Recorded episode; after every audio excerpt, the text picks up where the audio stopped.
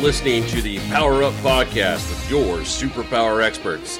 This is the place where we explore real life superpowers and give you the tools to unlock your own.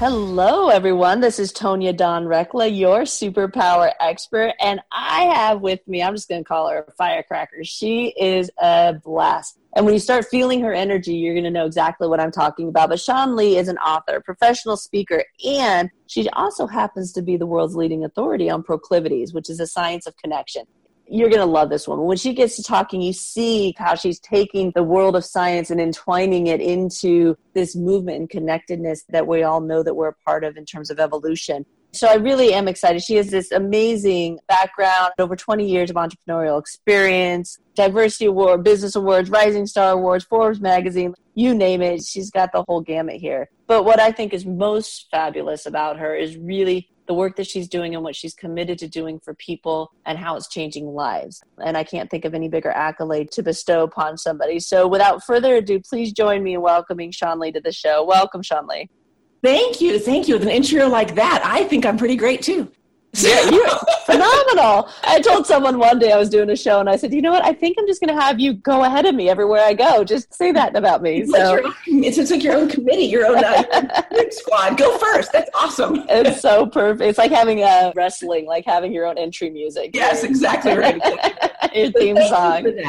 Well, thank you so much for joining us. I'm really excited to talk with you about your superpowers. So, what are they?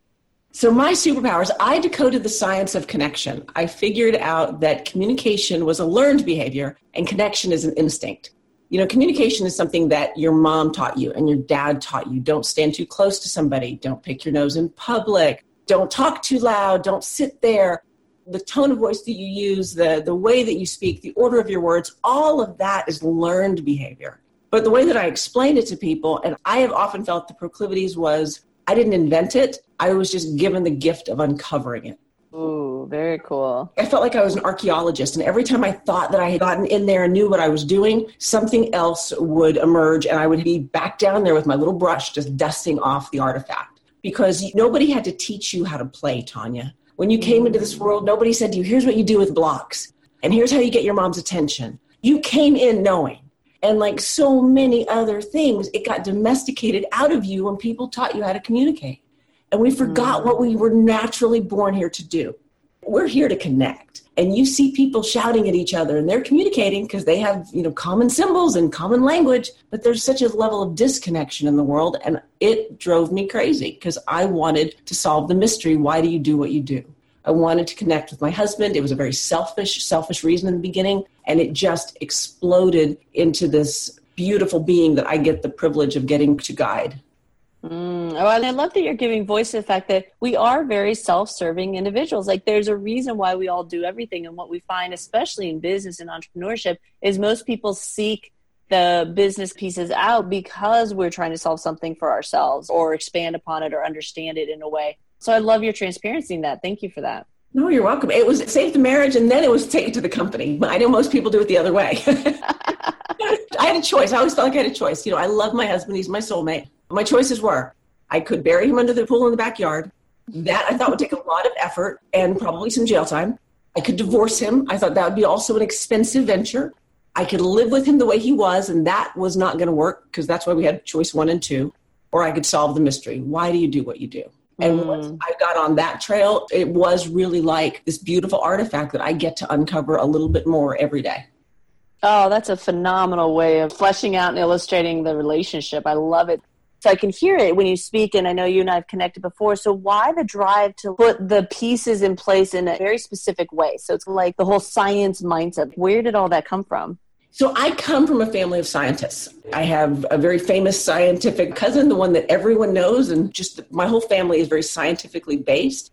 And I didn't know that I was doing anything special. Mm-hmm. And I have a very dear friend who ended up being one of my biggest mentors. He's a Wall Street whiz kid.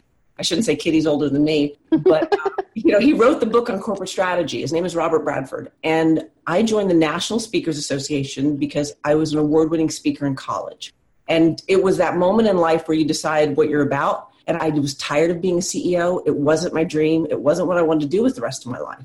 So I thought I was going to speak about belief systems. I thought I was going to be a motivational speaker.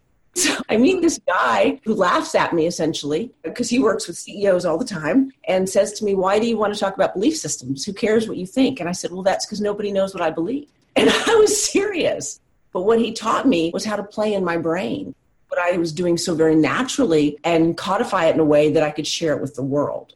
I really truly thought all I had done was found a way to work with my husband and a way to work with the people that worked for me. I did not think I was doing anything special until he said to me, I work with a lot of CEOs and nobody does what you're doing. And that was the first time I even had a clue that anything I was doing was unique. Well, interesting. Once I figured it out, it's become this wonderful tool that I have used in so many areas of my life from my relationship with my husband to my work to my son to helping other people with their companies, with couples. Connection is what you do at home, at work, and everything in between. So the vastness of the work is the only part of it that's remarkably overwhelming because it really does fit everywhere because people are everywhere. Hmm, I like it. So talk to us about proclivities. What's that all about? So proclivities, I call it proclivities, the science of connection. There are four proclivity types. I wanted to make it easy for everyone to understand, even third graders. And that's great because I got a letter from a seven year old girl the other day, which was really fantastic. But the acronym is PLAY. There are four proclivity types players, lighters, artists, and wires. And wires spelled Y apostrophe ER. So your player people are very physical people. They are very tangible people. They operate and function in their body. Everything they do is in the here and the now but they have the unique superpower of being able to stand in the here and the now and work out all the possible potential problems and solutions of anything, which makes them really great, except they tend to overthink and talk themselves out of things. So, like all superpowers, it can work against you.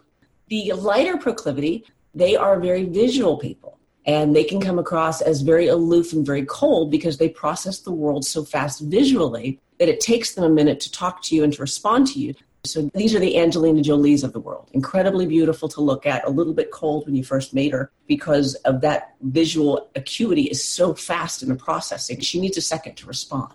And the artist proclivity are creative and discerning and messy, and they're all foodies. And they process the world through what they hear, and tone of voice and silencer and sound are very, very important to them. They're usually your musicians they're not really artistic in the traditional sense of drawing and painting, but they can be, but most of the time they're just really creative and very discerning. And your wire proclivity are your people like me. We speak to connect. Our superpower is that we get to slide in and out of everyone else's language pretty seamlessly, but we have our own language that we work from. We like processes and systems, and very often we can overwhelm people because we have so much to say and we interrupt. We don't listen nearly as well as we think we do, but we sure do try. So, I love it. So they all have a uh, superpower, every one of them, and it's unique to them, and they all have their own language, which is also unique to them. And I love that you gave voice to the idea that the superpowers also have a detriment. So I always say that your greatest superpower start off usually is your greatest challenge. Spider Man got bit by the spider. Yes. So I love that you work that into it. It's a double edged sword. So when I think about the wire proclivity, for example, because that's mine, it's an easy place for me to play. I'm eloquent, and I'm very verbal, but it means I talk too much and it means I interrupt. So when you look at that, you go, okay, so then you've got your artist proclivity. They're very discerning. That means that they hear everything, even things that you wish they wouldn't. And sometimes they overhear. And their foodie aspect comes from the nerve in your ear called the chorda tympani nerve, and it runs directly into your taste buds. So since they process the world through their ears, all artists are foodies, but not all foodies are artists. So, because they process the world predominantly through their ears, food becomes a joyous experience for them, but it can also be a double edged sword because sometimes they struggle with their weight. So, everything's a balance, everything's a yin and yang. Yeah, I see that. Very cool. So, talk to me about your process of how this all came about. So, I tried to save my marriage and I was arguing with my husband all the time, and he kept saying the same things. And I thought, okay, what's wrong with you? There was a moment where he said to me, you interrupted my fun. That was a moment of absolute divine intervention because rather than go in the typical argument space, I went, hold on just a second. I couldn't imagine what that meant. So I said to him, Is fun an emotion for you or is it an activity? And he said, and It's an emotion. And I went, Really? And that was the first moment that I figured out that we didn't think the same. For me, fun is an activity, and the byproduct of the activity is fun. But for the player proclivity, and 100% of the time they answer this, that fun is an emotion. So your listeners, I asked that question, and some of them said, well, it's an emotion. Duh. And the rest of us said, no, it's an activity. What is she talking about? So mm-hmm. it's very common when you have those moments. And I really thought it was just him. And I'm so grateful. I had 100 employees at the time. They were my first focus group. I studied them like ants in a petri dish. I love that analogy. I just got this visual. I'm. My rule is if you hang out with me, you're part of the research. oh, I love it. You come with your own disclaimer. I do. I, it's, it's part of being friends with me. If you hang out with me, you're part of the research. You should know this in advance. Oh, I love it. You're like, can you just sign this, please? at this point, you know, the assessment that I have online, I've had thousands and thousands of people take it. And I have tons of people who have come to me and sat through interviews and focus groups and study after study after study. I think my assessment's on its 10th version right now. Just really refining it because mm. the biggest part of what I do is I wanted to solve a problem. There's a lot of people out there who talk about their personality tests or this and that. So I want to be clear. It's not a personality test. It's not a personality type. You were born this way. And that's mm. the best mm. part when my little boy, who was an artist proclivity, when he was young, I gave him a pacifier and he would hum himself to sleep. And the artist proclivity is very connected to music and very connected to noise. They feel safest in noise and chaos. Nobody had teach him how to hum himself to sleep. Just how he showed up. So, and that's why I said I got a letter from a seven year old girl. She's a wire. She had questions. She called me. I do a Facebook Live every day at three o'clock. And her mother watches my show and sent me a message and said, My daughter has questions that I can't answer.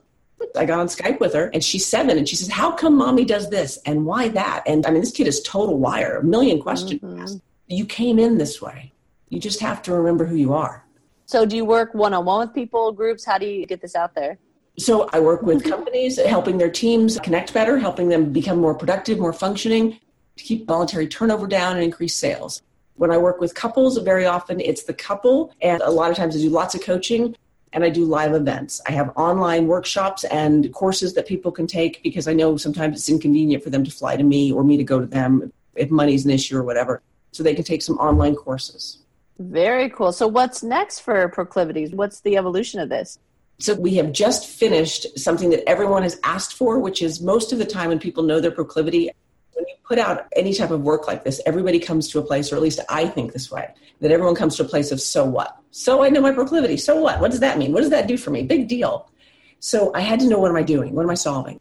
It's tolerance and tools for conflict resolution. Remember where this started. I didn't want to kill my husband.